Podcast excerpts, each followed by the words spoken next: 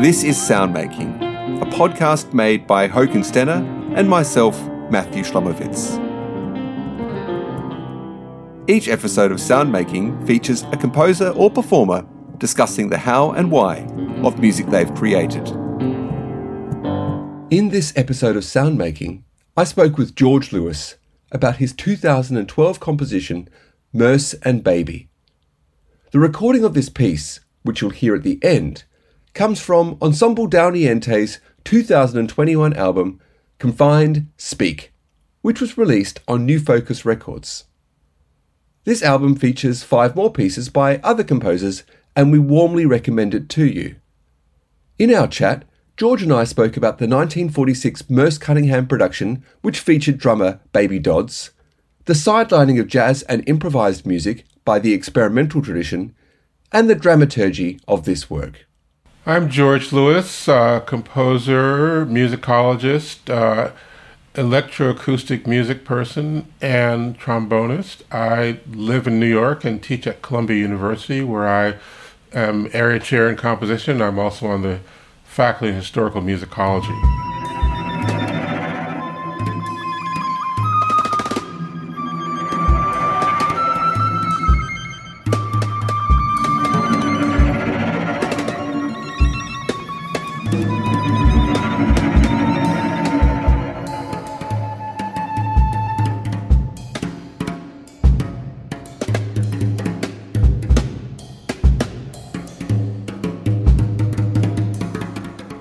Well, we've just heard a bit of my piece, Merce and Baby, which I wrote in 2012 for the John Cage Festival, Centennial Festival that Roger Reynolds organized. The premiere was in Washington, D.C., but this is a great performance by the group Ensemble Dal Niente. Uh, it's flute, uh, violin, cello, and drum set, and it was just recorded uh, uh just a few months ago and just released on their album called Confined Speak with Michael Lewanski conducting. Well, there is a prehistory of Merce and Baby, and I can trace it to a performance I did in 2008 uh, of the Cunningham events. Uh, I was brought into the Merce Cunningham uh, musical orbit by John King, and and and we I did concerts with Takehisa Kosugi and David Behrman uh, Marina Rosenfeld, and John, among others. We were doing a lot of these Cunningham events, and I did one at Dia Beacon in uh, upstate New York. As a, I participated as an electronic performer, and you know there was a party after that, and um, I just I saw Merce sitting all by himself, and I thought, well, boy, I might never have a chance to talk to uh, talk to him again, you know, and that and that turned out to be true. So I was uh, and I just went over. I wanted to find out why he included me on all these events, and I wanted to thank him for that, and I did. And then at some point, he he said the funniest thing. He said, "You know, George, I didn't feel the same way about improvisation that John did." I said, "Well, wow. Now, where did that come from?" you know. And then I thought, well, God, could he have read that article from 1996? I wrote this article that a lot of people read. It's called Improvised Music After 1950 Afrological and Eurological Perspectives. And even a lot of my friends who knew Cage, I didn't really know Cage, I met him once, but said that I, I was attacking him, which I really wasn't attacking John Cage. What I was attacking was the regime of white supremacy that unfairly elevated him to a position of authority over black musical production, particularly jazz. And so a lot of those people were very uncritical about uh, African American or Afrological uh, music.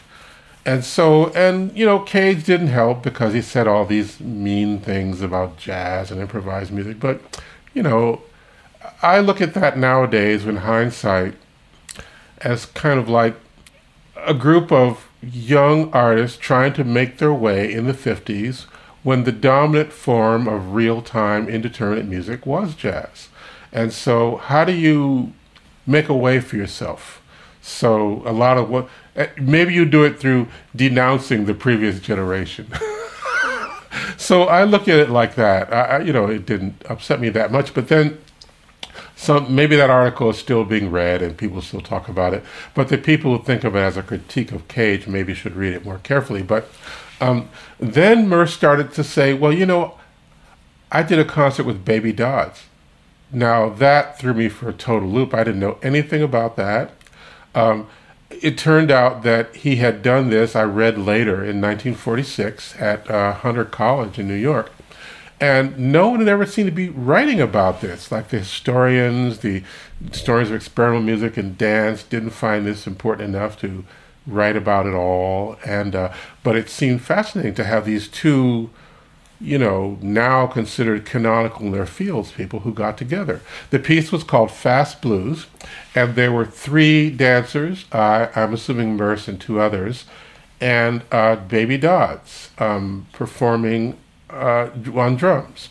And that was it. Now, Baby Dodds, being the person who, maybe for people who should know, he he played on all the Louis Armstrong, you know, hot fives and hot sevens, and he developed a solo drum uh, practice, solo drumming practice.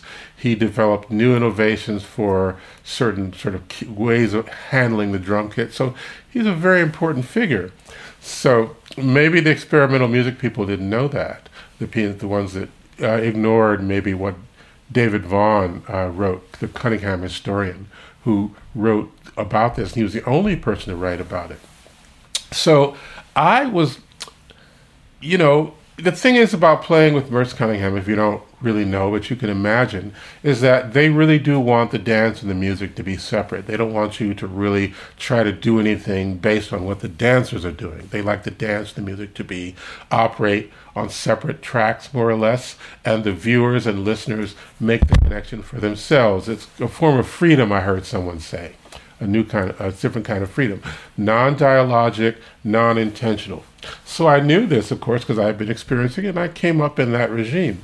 And, and, so I said, "Well, what happened, Merce? I mean, what did he? Um, what did he do? What? What? Did, how did it work?" He said, "Well, we couldn't keep Baby from accompanying us." And I said, "Well, that's interesting." And so I that was an interesting remark. So uh, when I started doing my research on this piece, uh, I found out that Baby Dodds had written about it the performance in his own memoirs, the Baby Dodd story, and uh, he talked about it as being like, well, he said that Merce came to him and said, well, you know, um, I want to play with you. He says, well, I don't know what you want. What do you want? He says, well, and then he, Merce says, play something. He plays something, and Merce says, that's what I want. so then they had they had a rehearsal, I think, maybe just one or something. And then in the Baby Dodd's memoir, he was he said, Well, I just didn't, you know, I'd never seen anything quite like that, but I think I handled it pretty well. I came in at the right spots.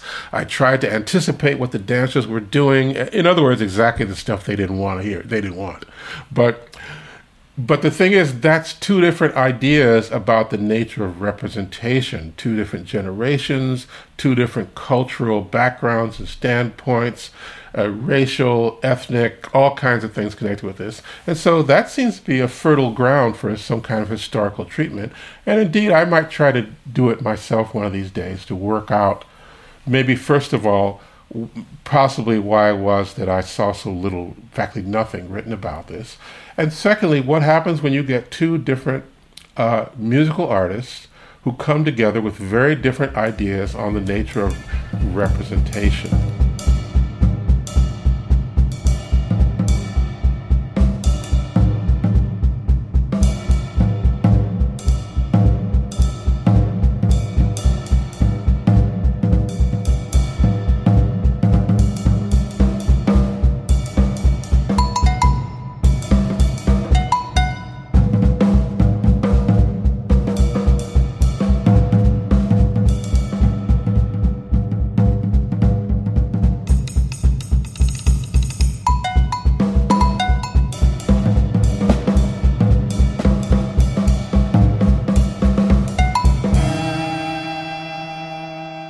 Merce Baby is in kind of a tradition, as I like to think of it, of American music in which depiction plays a central role. Uh, you see it a lot also in the second, in early second Viennese school stuff, you know. But uh, you see it because it was hard to create form There's no 12 tone system. They didn't have a replacement for what happened before. And so you see people trying to figure, well, maybe we'll get the form from an external source, like a text or something. Or maybe we'll try to imitate nature. I mean, that's what happens in, you know, Farben, right? He's imitating, you know, Zoma auf einem See. You hear, you hear sounds like little birds and little fish going in and out. So, and you also hear this at, you know, around the same time in Charles Ives or or later, a little bit later, Henry Cowell or Duke Ellington or lots of other people. So it's in that tradition, that or that tradition of practice. Um, so what's being depicted is the non-dialogic relationship between dance and music. I tried to write the music so that the drum set played by Baby Dodds and actually using actual rhythms that Baby Dodd per, Baby Dodds performed and transcribed and also the three dancers, which I made made, made that the flute, the um, the cello, and the violin were not made to sort of fit like gloves with each other. They're supposed to sound as if they maybe were in separate worlds, and you were supposed to put that together yourself. So, and there's a little bit b- more to that because I was trying to work with the iconography and history of Cage. Now we think of Cage. Some people think of Cage as a you know a non-depictive performer or a non-depictive composer, but in fact, Bacchanal, which was the first um, um, prepared piano work, was totally depictive. You know, Syvilla Fort, the African American dancer, wanted him to write a piece that sounded like African drums. So he kind of did that, but it didn't sound like African drums. It sounded like it sounded like Balinese gamelan. But so what? The point is, it's a great piece, and it satisfied her, Syvilla Fort, and it was all about depiction. So in this case, what I decided to depict was a cheap imitation, which was John Cage's knockoff on uh, Erik Satie's Socrate. And as people know, he wrote this knockoff because the um, the Satie estate refused to allow him to use the piece. And in 1946, he had played his own two piano transcription of Socrate with Maro Ajemian. So in the original concert with Baby Dodds, the forerunner of cheap imitation was there. And so, and looking at it sort of slightly technically, you know, um, uh, I, have been listening a lot to Paul Zukofsky's performance with cheap imitation, uh, maybe 20, 30 years ago, as a violin solo. And Cage called his, he called it a chromatic modal piece, as I recall. So I started with that. I took a Harry Partch seven tone scale and I rounded off the frequencies to equal temperament, which is already turning some people off. And then I crossfaded that ET material into the actual microtonal frequencies I wanted to use. So to make the contrapuntal texture that you hear at one part of the piece that you people heard. So my cheap imitation cage, I started calling it modal microtonal. Eh, so what? But so that's a part of it. There's a, there's a little more. I use the computer to help transcribe the, you know, the trans the uh, Dodds material, or when the you know the computer, even something like Melodyne, it doesn't work very well with polyphonic material. I don't think so. It didn't work very well with the Dodds solo. So I memorized the Dodds solo and just started singing it into the computer and then I use that material as some of the material for the the the, um, the drumming on the piece. And the beginning is kind of like I think of it as La Création du Monde, you know, not like not like Milhaud, but like you know, just like a real creation, the Big Bang, so to speak.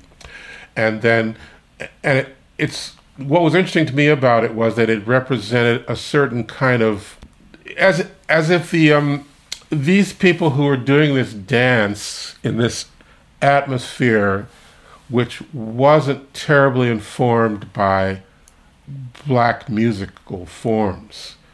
Uh, in the same way as, uh, you know, like the experimental music tradition has always painted itself as being a, a, a bit estranged from blackness.